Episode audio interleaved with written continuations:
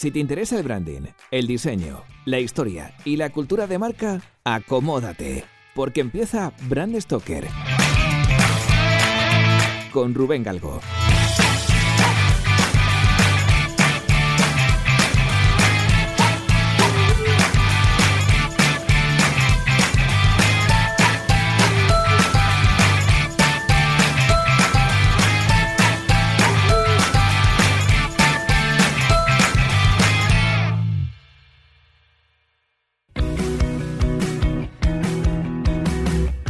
Hoy tenemos con nosotros a Jordi Torrente, que es el responsable global de identidad corporativa y diseño en SEAT.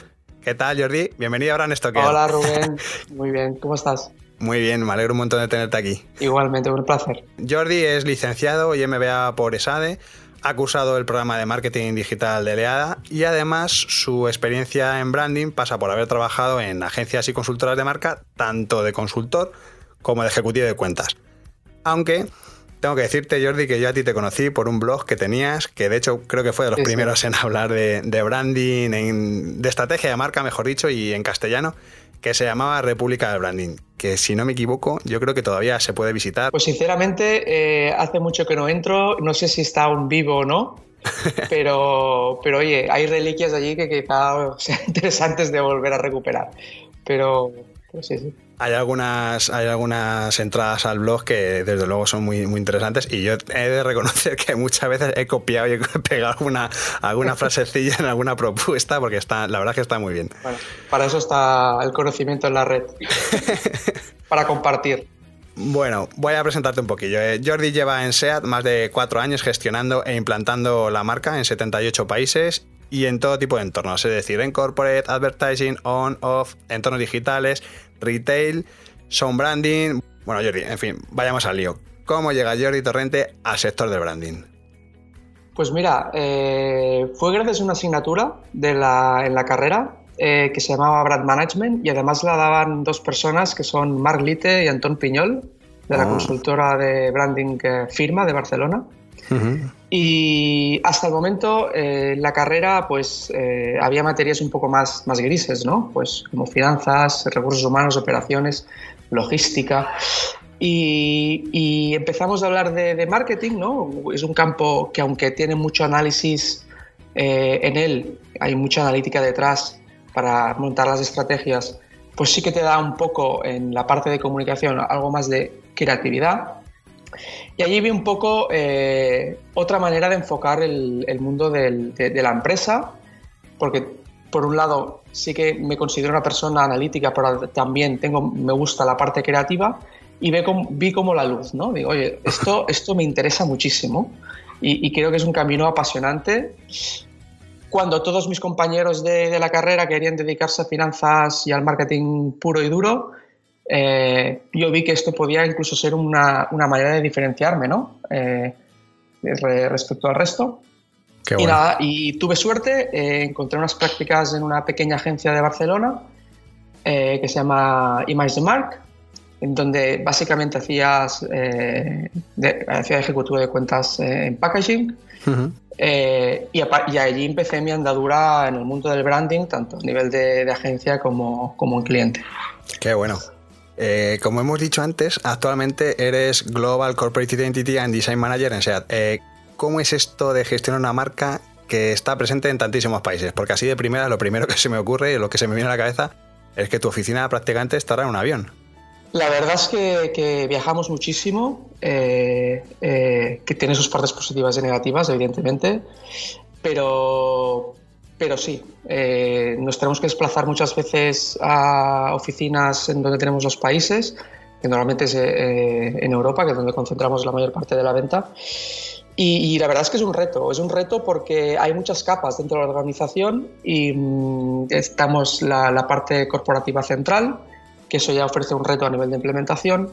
Después tienes todo lo que es eh, los importadores, donde se crean también campañas más tácticas eh, y otro tipo de implementación, en la cual también eh, es un reto eh, conseguir que desde que ellos implementen bien la marca. Pero es que además están los concesionarios, los cuales eh, la gran mayoría eh, no son propios, sino son inversores privados y, y entonces, pues bueno, eh, también tienen sus propias formas de ver la creatividad y la implementación y, y es muy complejo asegurar que todo lo que se hace en todos estos países y en todas estas capas sea, sea, sea correcto. Me imagino que ahí os encontraréis un poco espíritus creativos, ¿no? Dentro de... La verdad es que es incluso bastante, en ocasiones, divertido y en, y en la propia oficina tenemos una glory wall, eh, a veces que colgamos algunas cosas interesantes, eh, sobre todo de mercados latinos y norteafricanos, ¿no? Qué bueno. Eh, que o por un lado no saben interpretar bien lo que es la marca SEAT o por otro lado van a hacer una implementación formal de una manera incorrecta, ¿no? Pero bueno, siempre es divertido también ver un poco las percepciones culturales que hay sobre una marca eh, en los diferentes países, ¿no? O sea, ¿qué es la, ¿cuál es la percepción que tiene un mexicano de la marca SEAT o un, o un francés, ¿no? Que es completamente distinto y por eso que hacer un, un, discurso consistente y coherente a nivel mundial realmente es un, un reto muy, muy, muy complejo. Es complicado, ¿no? Yo me imagino un poco por lo que cuentas, ¿no? Que, para SEAT eh, la marca tiene mucha importancia, ¿no? La verdad es que muchísima, muchísima porque, bueno, SEAT es una marca joven, es muy joven, que no empezó a internacionalizarse hasta el año 75, cuando en España se acabó el, proteccionismo. Entonces, em, vamos muy atrasados respecto a otras marcas de la automoción en términos de notoriedad y conocimiento de marca, ¿no? Entonces piensa que desde el 75 hasta hoy, 2017, ahora estamos en casi 80 países, lo cual el ritmo de crecimiento ha sido bastante alto, pero continuamos siendo una marca de automoción pequeña en un sector altamente competitivo. Actualmente estamos vendiendo 420.000 coches al año, mientras que Skoda está vendiendo alrededor de un millón. ¿no? Entonces, eh, somos una marca que nos consideramos una marca pequeña dentro del sector. ¿no? E incluso en algunos de estos países nuestra cuota de mercado está por debajo del 2%, lo que significa que estás bastante fuera del radar de, la gente. Por lo tanto, para nosotros es muy importante hacer hincapié en la marca y tener una marca distintiva para hacer un poco de ruido, porque si no, ¿cómo vamos a, competir con presupuestos de marketing como los de marcas competidoras mucho más grandes como pueden ser Renault o, o Citroën eh, que tienen presupuestos eh, monstruosos. ¿no? y nuestro objetivo es eh, hacer de SEAT una marca que si desaparece realmente la gente la eche en falta y, eso es lo que estamos trabajando cada día durísimo y es nuestra hoja de ruta. Estoy pensando un poco en la gente que esté ahora mismo escuchando el programa, que, mucha gente, muchos branders, como me gusta decir, que estarán pensando, y bueno, ¿y cómo se estructura un departamento o, el departamento de marca de, de SEAT? Pues mira, como departamento de marca no tenemos, no existe como tal. Nosotros lo que tenemos es, eh, por un lado, em, un departamento de estrategia corporativa, ¿vale? Que trata temas más generalistas eh, en la compañía, como pueden ser em, estrategias, bueno, estrategias desde el punto de vista corporativo, ¿no? Eh, estrategia de logística, estrategia de portafolio de producto, estrategia de revenue management. Em, y después se encargan un poco también de, ver la estrategia, eh, cómo esto eh, tiene impacto en la estrategia de, marca a nivel muy genérico. Después nosotros en el departamento de marketing, de marketing comunicación, nos encargamos de realmente crear, brandear esta estrategia, ¿no? hacer el posicionamiento real y, tenemos diferentes áreas, ¿no? Por un lado tenemos lo que es eh, lo que es el brand advertising, la publicidad online y offline. Después tenemos sponsoring, tenemos co-branding, tenemos eventos, salones del automóvil y por último identidad corporativa y diseño, que es el área que, en la cual yo soy responsable. Y, y allí es donde, eh, en base a la estrategia corporativa, revisamos el, posicionamiento, el branding eh, y lo de la identidad visual, verbal y todos los puntos de contacto que, te puedes llegar a imaginar dentro de, una marca de, automoción, que no son pocos. ¿Y, en qué herramientas os apoyáis en el día a día? Porque, por ejemplo, yo qué sé, un brand center, ¿no? Que, bueno, de hecho aprovecho un poco para hacer un poquito de, de, enseñanza brandera, ¿no? Eh, que para aquellos que no lo sepan que es el Brand Center, pues es una herramienta online donde así muy a grosso modo y resumiendo mucho, pues se encuentran todos los recursos de, la marca, ¿vale? Entonces, eh, ¿en, qué, herramientas os, apoyáis a diario? Pues tenemos varias herramientas. Em, unas que funcionan mejor y otras peor, pero al fin y al cabo herramientas que, que estamos usando hoy en día que siempre evidentemente son mejorables. ¿no? Por un lado, como bien dices, tenemos un portal interno que es tanto para empleados como para importadores y agencias, en el cual ahí intercambiamos todo tipo de información, ¿no? desde la información más básica que puede tener un brand center, como tú dices, de, poder descargar logotipos, por decir algo, a, descargar plantillas, a descargar campañas o, o hacer updates de información de updates de oye, se actualiza la guía de marca en este apartado, pues hay un update y, lo anunciamos eh, en ese portal, el cual tiene una newsletter automática que avisa a todos los países, a todas las agencias de que algo ha cambiado, por favor bájatelo e infórmate. ¿no? Em, después, importante, también tenemos reuniones presenciales con importadores y agencias, ¿no? es lo que llamamos un poco los road tours o road show, que cuando eh, se presentan campañas o hay novedades, pues se montan estos, estos tours y, se informa a, a, los a las diferentes importadoras de los cambios. Hasta el formato tour y después también hay reuniones bianuales con todas las direcciones de marketing de los países en Barcelona, en los cuales eh, les enseñamos las últimas novedades de, de la marca y, y, allí pues entramos en debates, incluso podemos incluso hacer workshops en los cuales eh, nos nutrimos también de, de, sus, de sus eh, conocimientos, sus experiencias a nivel de mercado, porque al final eh, nosotros tenemos, no tenemos ojos en todos lados y no podemos llegar a la, tan, tanto al detalle y ellos también nos ayudan a, a mejorar, ¿no? Claro, yo creo que por eso, ¿no? Por estos roadshows que, que comentas, seguramente sean de los más importantes, ¿no? Para vosotros. Sí, porque no solo hablamos de implementación, sino también de educación de marca, ¿no? De cómo es el posicionamiento, nuestros valores, eh, nuestros tonos de voz, cómo implementarlo, qué se debe implementar bien, ejemplos de buena implementación, ejemplos de mala implementación. Incluso cruzamos ejemplos de otros países, hacemos best practices eh, de lo que puede hacer bien un país, eh, si lo podemos pasar a, otro país para que también vayan aprendiendo de lo que de lo que se, se hace correctamente. Por otro lado, también tenemos eh, em, un equipo de más de 10 personas, tanto una parte está es el equipo empleados de SEAT y otra parte es empleados de, agencia, los cuales son el, equipo de coordinación de marketing internacional que se encargan de asegurar la correcta implementación de, todas las campañas y, y son el, nuestro nexo de unión diario con los mercados y, las agencias para resolver dudas. Y por último también tenemos un tipo de helpdesk, que este es el equipo que yo eh, gestiono más directamente, que cualquier duda que pueda haber a nivel tanto interno como de mercados, eh, nos, nos, llegan emails, llamadas, de decir, oye, necesito consejo en cómo implementar esto, tengo un evento, puedo hacer una identidad ad hoc para este evento porque es un evento especial, o tengo una acción de marketing etcétera, ¿no?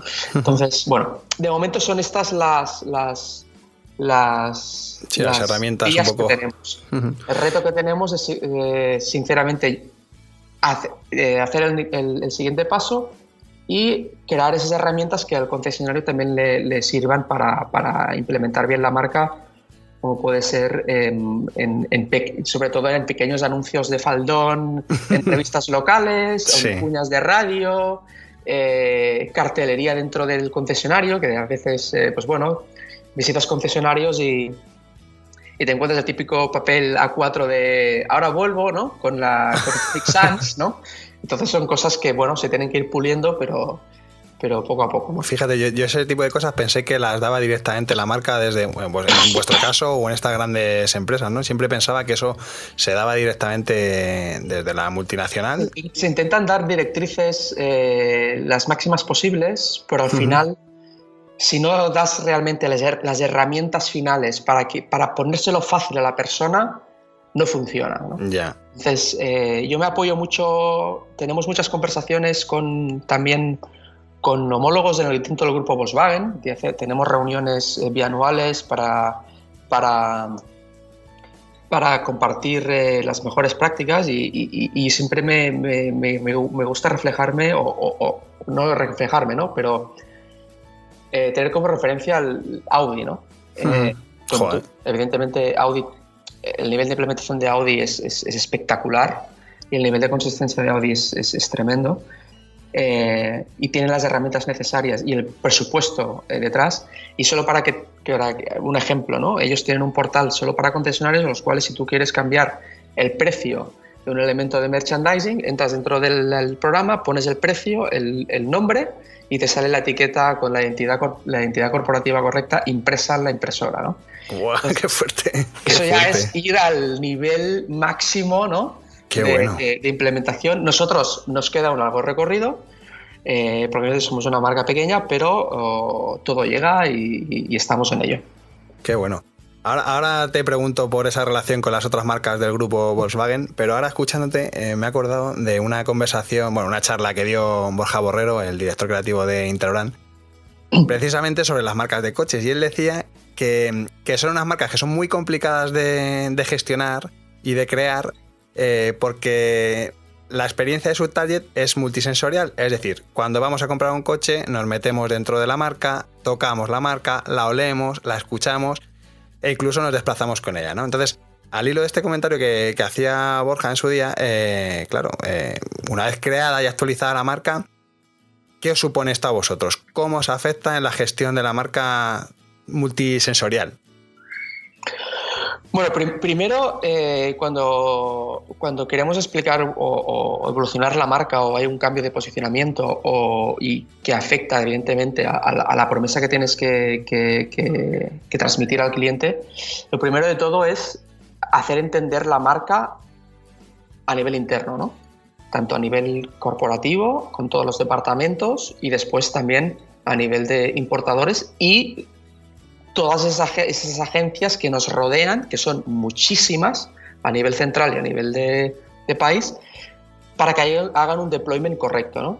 Y sobre todo hacer hincapié en, el posicionamiento, los valores y qué, esto, y qué significa esto para la marca. A partir de aquí es mucha coordinación, mucho planning, mucho diálogo y mucho compromiso y dinero, ¿no? Sobre todo el compromiso de la gente realmente de, de respetar y no entrar en valoraciones personales sobre, sobre, sobre las cosas, ¿no? Claro, es que la marca está por encima de todo eso, claro, evidentemente. y ahí está, bueno, eh, tú ya, ya, lo sabes, que, que estamos en un, en un, sector que la opinática y la subjetividad lamentablemente siempre un poco entra en juego, ¿no? Y entonces, sí, demasiado. Es objetivizarlo, ¿no? Es un reto muy grande y, y de ahí también viene la educación y, y, y sobre todo ver enseñarles los pros y los contras de cada una de las acciones para que ellos vean las consecuencias. ¿no? Eh, a final en SEAT cada departamento es, es, responsable de hacer la correcta implementación de la propuesta de valor, ¿no? de la promesa. Por ejemplo, si decimos que somos una marca joven de espíritu dinámica, pues los coches deben respirar eso, ¿no? No solo es el diseño exterior, sino también las opciones de tapizado, el tacto del volante, el sonido de la puerta al cerrarse. Entonces, eh, en SEAT ya hay departamentos y áreas que solo se dedican a eso, ¿no? a, la acústica del coche, por ejemplo, y, eso tiene que respirar marca. ¿no? Eh, también debe estar presente en eventos y salones del automóvil, ¿eh? no solo en el diseño del stand, sino en activaciones que realizas allí, el tipo de activación o el tipo de conferencia de prensa del presidente. Por ejemplo, nosotros somos una marca que queremos ser accesible, ¿no? Y no solo desde el punto de vista de relación calidad-precio, sino también desde el punto de vista de tu relación con el, con el cliente, algo más, más amigable, más, más, más cercano. Y decidimos eh, transformar la rueda de prensa del presidente y no hacerla eh, con grada y una persona en un, en un atril, sino poner unos puffs eh, bajos y el presidente encima de, de, un taburete para hacerlo mucho más accesible. ¿no? Pues bueno, son esas pequeñas cosas que, construyen también la, marca. Me gusta mucho eso que has dicho de construir marca de dentro hacia afuera, ¿no? Porque eso al fondo lo que hace es que, que, la marca sea creíble, o sea, independientemente de que tengamos una estrategia y demás, es lo que hace que sea emocionalmente creíble, ¿no? Y me, ha gustado mucho. De hecho, bueno, eh, hablando un poco de, esto, de esta credibilidad, eh, vosotros hace relativamente poco, entre comillas, habéis cambiado la marca hace unos años, ¿no? El logotipo, el símbolo de SEAT, ¿vale? Por entendernos. Evidentemente, esto ha ido de la mano eh, a un nuevo enfoque estratégico de la compañía. Entonces, respecto a vuestro posicionamiento, eh, ¿llevéis a cabo algún tipo de medición para diagnosticar la salud de la marca? Es decir, si te lo replanteo de otra forma, ¿no? Es ¿Cómo medís la vigencia de vuestra propuesta de valor? Pues mira, eh, la verdad es que tenemos muchísimas herramientas y podrías divagar en un. podrías perderte en toda la información que tenemos a nuestro alcance. Por un lado tenemos estudios que podemos hacer ad hoc, tenemos un departamento de, estrategia y de, perdona, de, estudios de mercado que solo se dedica a esto y, y dentro de, esta, de este departamento hay un área que solo se dedica a imagen de marca, estudios relacionados con el posicionamiento de la marca. ¿no? Entonces, podemos hacer tanto eh, estudios ad hoc, pero también tenemos herramientas permanentes que eh, estudian esta, esta salud ¿no? de la marca y, tenemos información sobre la imagen de marca, la familiaridad, la likability, cómo evolucionan nuestros valores de marca respecto a nuestros competidores directos. Por ejemplo, si, si, decimos que SEAT es una eh, marca cuyos valores son, están basados en, ser un, tener un espíritu joven, en ser dinámicos, accesibles, en ser eficientes, etcétera, tenemos un estudio que nos dice cómo estamos en esto, con esos valores en base a nuestra competencia para saber dónde tenemos que atacar más y dónde tenemos que ser más fuertes. ¿no? Em, después tenemos estudios muy importantes que son sobre la evolución del perfil del comprador de, de, coche y de macrotendencias. Y estos estudios son los que nos dan eh, la dirección que tenemos que tomar a largo plazo. ¿no? O sea, tenemos estudios a corto plazo de qué acciones tenemos que tomar eh, inmediatamente y estudios de cómo vamos a evolucionar la marca en los próximos 5, 10, 20 años eh, para asegurarnos de que eh, mantenemos el cliente y ampliamos evidentemente nuestra cuota de mercado. Claro, o sea que entonces realmente lo que tenéis es, es, una forma de medir esos intangibles, ¿no? De, ponerle cifras, ¿no? O sea, todos estos estudios que me comentas o... O sea, estáis trabajando la valoración del intangible de una marca de verdad es que es bastante compleja y sinceramente tampoco no, no, no, no soy experto en eso, eh, pero intentamos pedir el máximo eh, ciertos atributos para mejorar la notoriedad y el conocimiento de marca. y evidentemente son, intentamos tangibilizar esto para, para mejorarlo. Yo hay una cosa que le digo siempre a mis clientes porque, porque creo que es algo que es esencial y es la coherencia de la marca, ¿no? Eh, y yo creo que además SEAT eh, creo que es una marca coherente, o sea, tanto en sus comunicaciones, en su servicio, he tenido un coche SEAT, o sea que sé, un, poco un poquito de lo que hablo, ¿no? Eh, ¿Cómo conseguís que vuestra marca sea coherente?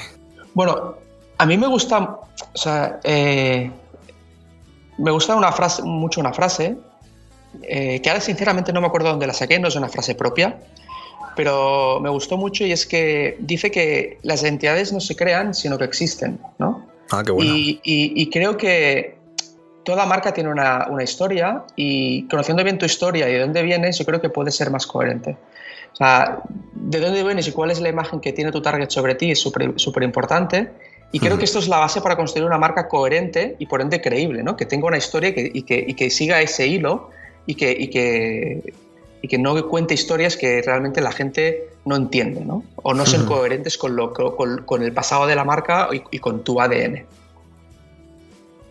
El año pasado, eh, hablando un poco de esto, el año pasado aluciné con una noticia que decía que SEAT iba a sacar o iba a crear un logotipo sonoro. Y yo con eso me, quedé, me, quedé, vamos, a cuadros. Eh, ¿Qué, ¿Qué, fue eso de SEAT Musicatón? Que me, vamos, no sé si se ha supuesto algo para la compañía, que o sea, creo que la iniciativa se llamaba así, ¿no? Sead Musicaton. Pues mira, es un, es un proyecto que, que, casualmente se llevó en el Departamento de Identidad Corporativa, ¿vale? Y es una cosa bastante distinta que, que normalmente hacen más otro tipo de departamentos como puede ser de branded content o, de advertising. Y en este caso lo, lo llevamos nosotros y, fue un proyecto que a mí personalmente me reportó muchísimo a nivel personal, pero a la marca también, ¿no? Eh, como te he dicho antes, eh, pretendemos ser una marca accesible, ¿no? Y, y, accesibilidad también quiere decir abrir las puertas ¿no? de la marca, ser lo más, lo más transparentes posibles. Claro. Intentamos siempre activar estos valores de marca y una de las maneras era, eh, o una de las estrategias que tomamos fue la, la estrategia de la co-creación. Es un tema que está bastante de moda ¿no? y, bueno, intentamos experimentar un poco con esto. Eh, hicimos un primer intento con una cosa que se llamaba el Architon, en lo cual eh, unimos en una misma habitación 20 estudiantes de arquitectura españoles y 20 alemanes. Y por, por esta historia que también te digo, tiene la marca, ¿no? De, somos españoles, y, pero también somos alemanes. Y alemanes es la, dicotomía esta de, la, vertiente latina y del espíritu joven y dinámico y optimismo con, oye, la eficiencia y la tecnología del Sí, sí, sí. Eh, y, bueno, eh, fue bastante positivo y de allí sacamos el, Museo Digital de SEAT, que actualmente ya se puede visitar a nivel online. Y dijimos, bueno, necesitamos ir al, siguiente nivel y a ver qué montamos. ¿no? Y, el territorio de la música es un territorio bastante natural para SEAT, porque, eh, como te he dicho, tenemos un target. Somos de las marcas de automoción con el target más joven, tenemos una media de edad de comprador de 40 años, cuando marcas como, como, como Volkswagen Audi, la media está casi en 50. Entonces, eh, el, el, perdón, eh, la música es algo natural, ¿no? Es un territorio natural. Y dijimos, bueno, tenemos que hacer algo con la música. Y en ese momento estábamos haciendo un proyecto de logotipo sonoro de la marca y sinceramente nos estaba yendo muy bien y dijimos, oye, vamos a pararlo y vamos a replantearlo y hacerlo de otra manera. Y montamos el Musicatón. Y el Musicatón básicamente era dar la oportunidad a jóvenes talentos eh, amateur, en, tanto compositores como productores, DJs, lo que fuera, para co-crear con nosotros el logotipo sonoro. Y entonces, bueno, montamos eh, un concurso internacional en el cual había una primera fase, eh, que era que cada país tenía que hacer una campaña local con un embajador eh, para atraer el público y, y, el público tenía que entregar una pieza musical que era em, cómo, sonaría, cómo, sonaría Barcelona, ¿no? Y, entonces, eh, la verdad es que fue, bastante curioso eh, qué interpretación cultural tiene cada país sobre lo que es la, marca Barcelona. ¿no? Para unos era más eh, español, como flamenco o, sevillana, en el caso de los mexicanos, o los italianos era más el mundo de la música electrónica, y era, era bastante, bastante, bastante curioso. Entonces se hizo una selección y y entonces dos finalistas de cada país iban a, competir con los finalistas de internacionales a, la final de Berlín. Y en Berlín lo hicimos allí porque, porque es la capital de la música europea. Y, y allí les dimos dos retos, dos retos que tenían que cubrir en 48 horas. Y en, y en 48 horas tenían que, que crear un, o sea, cómo sonaría, hacer una pieza de, que, que expresara cómo sonaría eh, un coche SEAT en Barcelona eh, y después poner música a un, a un, videoclip, a un videoclip.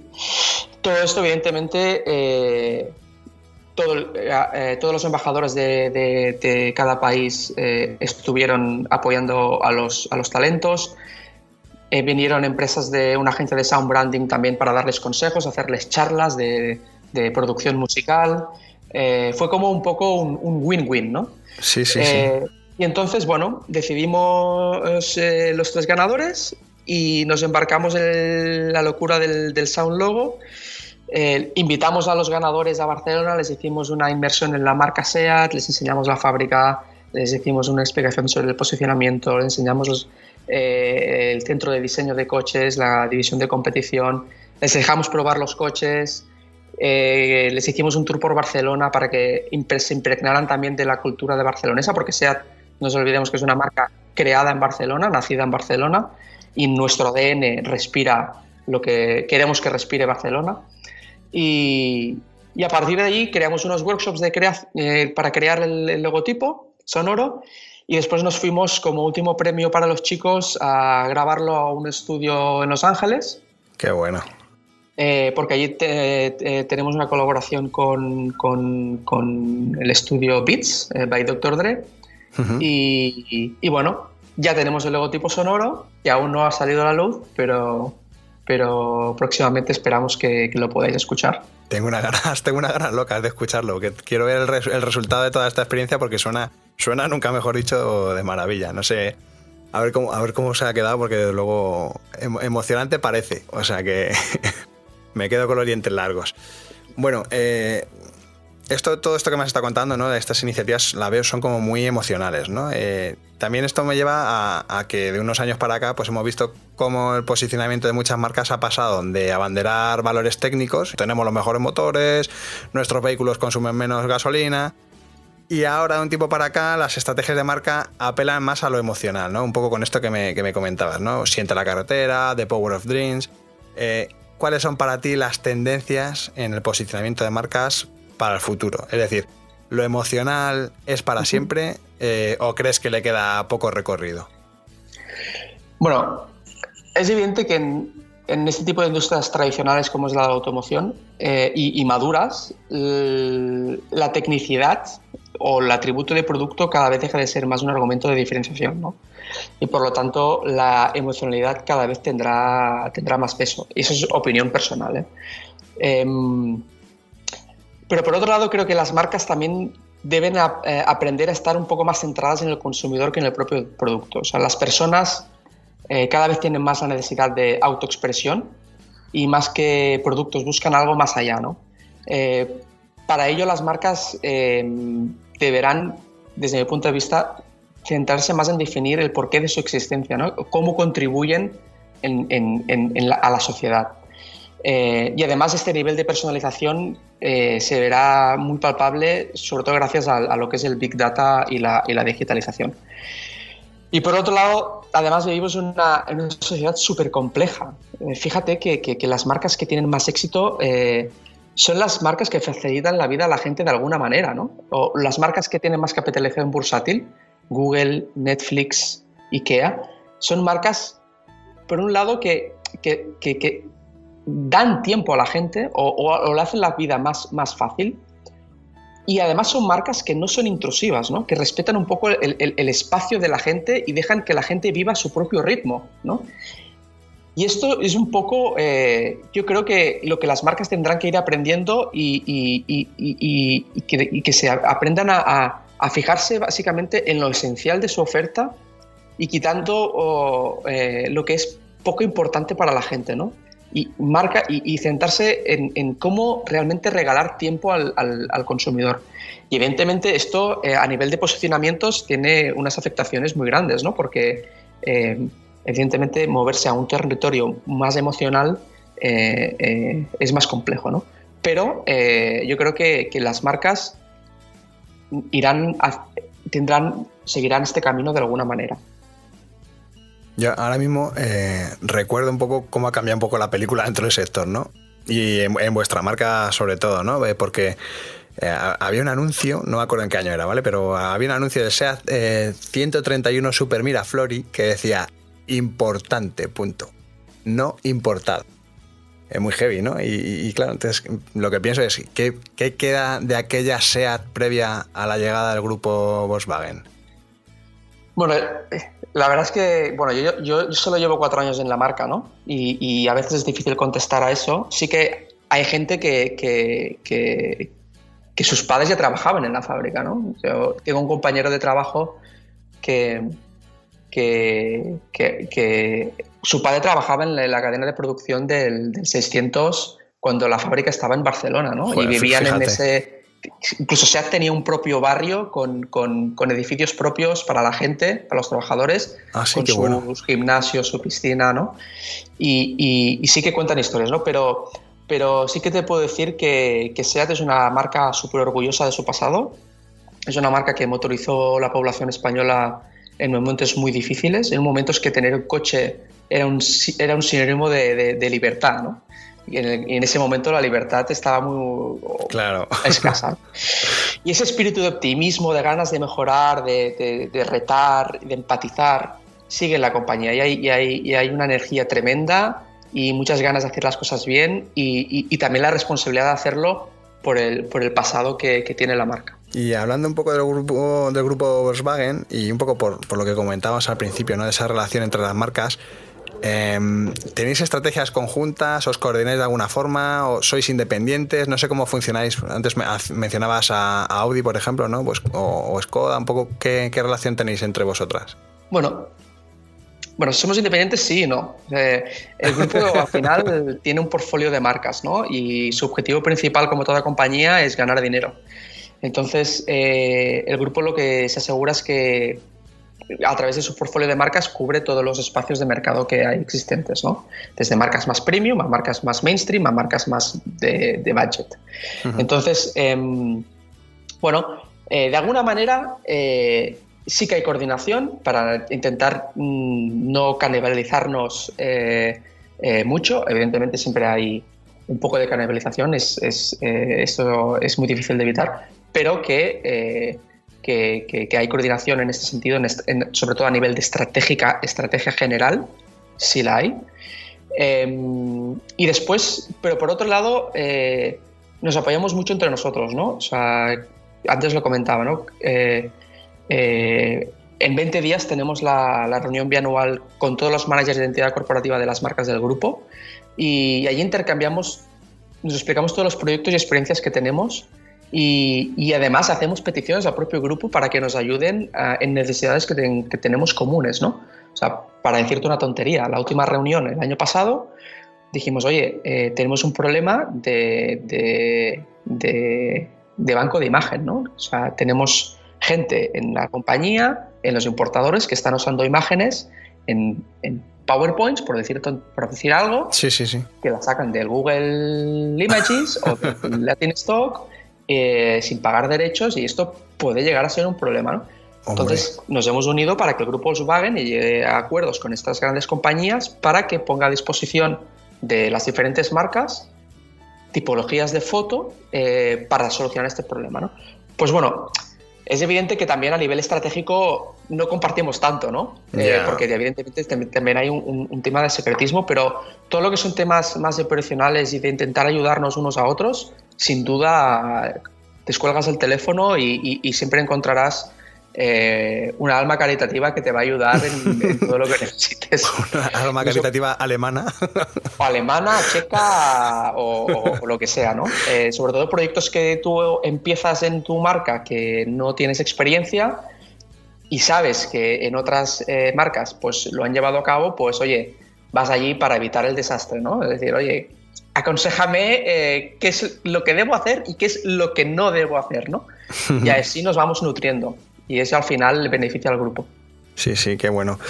Bueno, estamos llegando a las, al final prácticamente de la entrevista. Llevamos algo más de media orilla por ahí. Y bueno, yo sí que quería hacerte alguna pregunta un poco más personal. No te voy a hacer todas las que tenía pensado, ¿vale? Pero sí que hago, un poco más personal por, por saber, sobre todo por tu experiencia vital, ¿vale?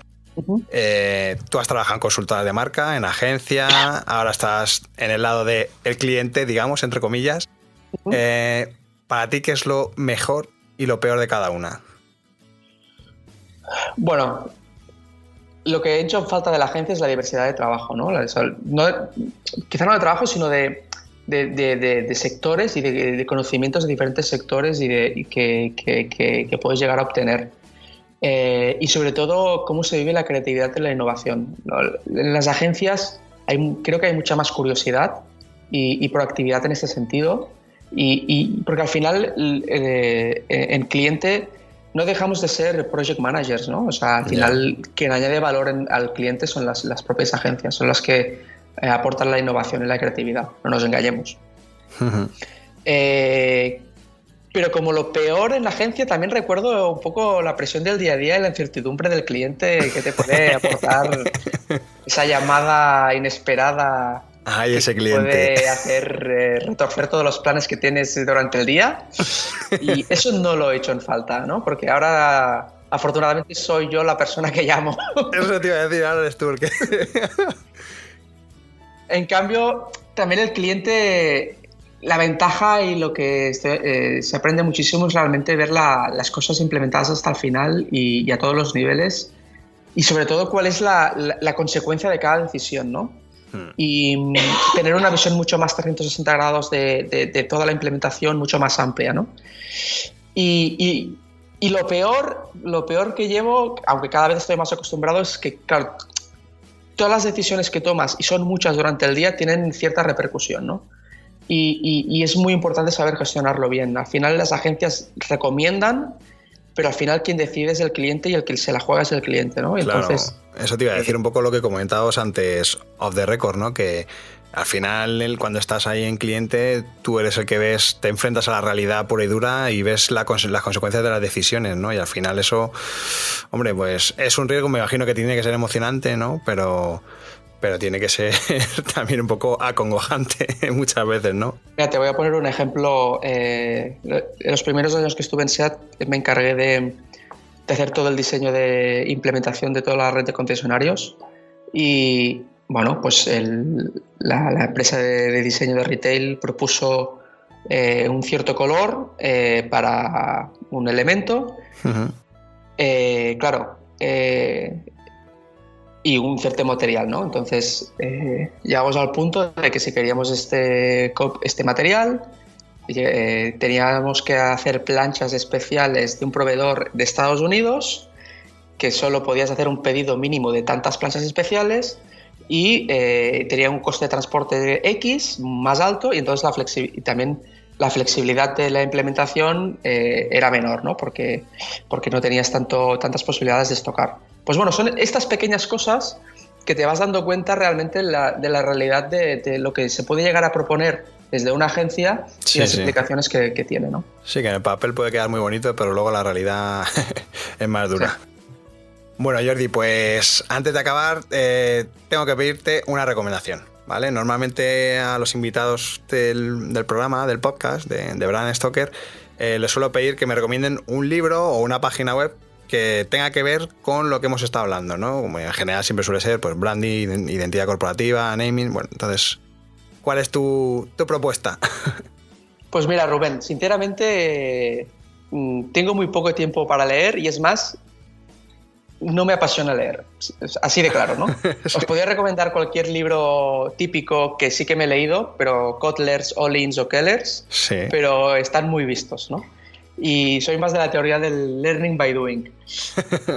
blogs sí que conozco más eh, y me gustan blogs, eh, sobre todo que hablan de una manera profesional y hacen artículos basados en información veraz y objetiva, ¿no? Uh -huh. O sea, blogs con artículos más bien constructivos. La verdad es que eh, no encuentro sentido a esos blogs que se dedican a destruir lo que ha hecho cierta marca o, ser, o cierta agencia, no. porque simplemente no están haciendo ningún favor al, al lector, ¿no? Detrás de cada... No, y que eso es lo fácil, ¿no? Criticar yo creo que es, es, lo fácil y construir es lo complicado. No hace ningún favor al lector, o sea, detrás de cada decisión hay una razón estratégica de peso que en el 99% de los casos no es contada y por lo tanto se falta un poco el respeto a la verdad. Y esto implica un poco que el lector tampoco aprende realmente la realidad, ¿no?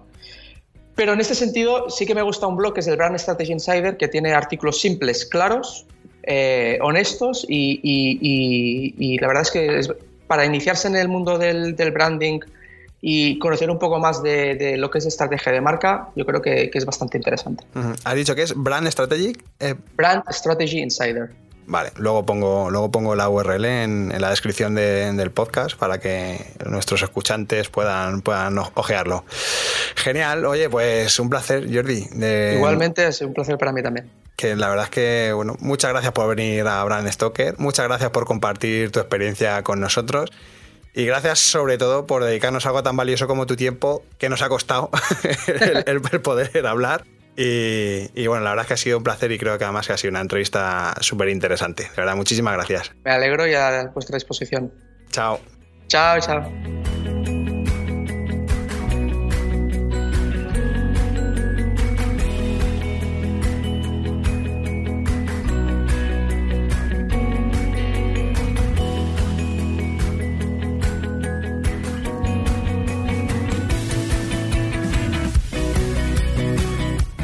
Verdad es que quería traer el testimonio de Jordi al programa precisamente para arrojar algo de luz sobre la gestión de la marca desde dentro, es decir, desde el lado del cliente.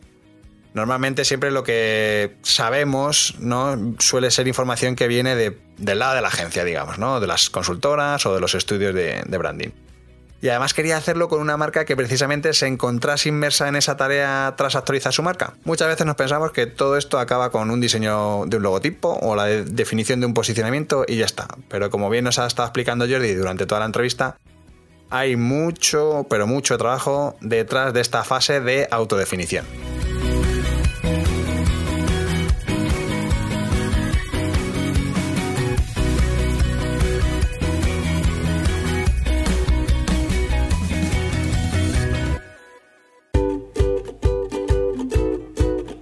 Pues hemos llegado al final de este programa de Brand Stoker y como siempre tengo que deciros que ha sido un placer. Pero antes de echar el cierre quiero recordaros que podéis apoyar nuestro trabajo de dos formas muy sencillas. La primera es realizando vuestras compras en Amazon a través del enlace de afiliados que tenemos en nuestra página web. Y la segunda es haciendo mecenas de Brand Stoker en iVoox.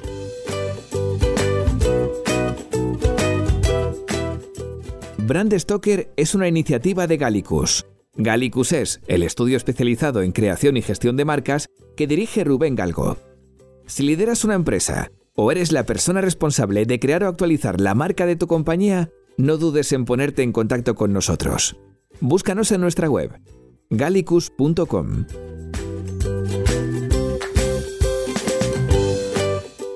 Ya sabéis que nos podéis seguir en Twitter, Facebook e Instagram donde nos encontraréis con el usuario Gallicus Branding, o si lo preferís, me podéis seguir a mí a través del usuario Crenecito. Por supuesto, no olvidéis comentar este programa, darle a me gusta y compartirlo en vuestras redes sociales. Y si os habéis quedado con ganas de más, podéis escuchar más programas de Brand Stoker en iVoox y sobre todo en brandstoker.com. Muchas gracias por estar ahí y recordad, como dijo Paul Rand, el diseño es simple. Por eso es tan complicado. Hasta el próximo programa. ¡Chao!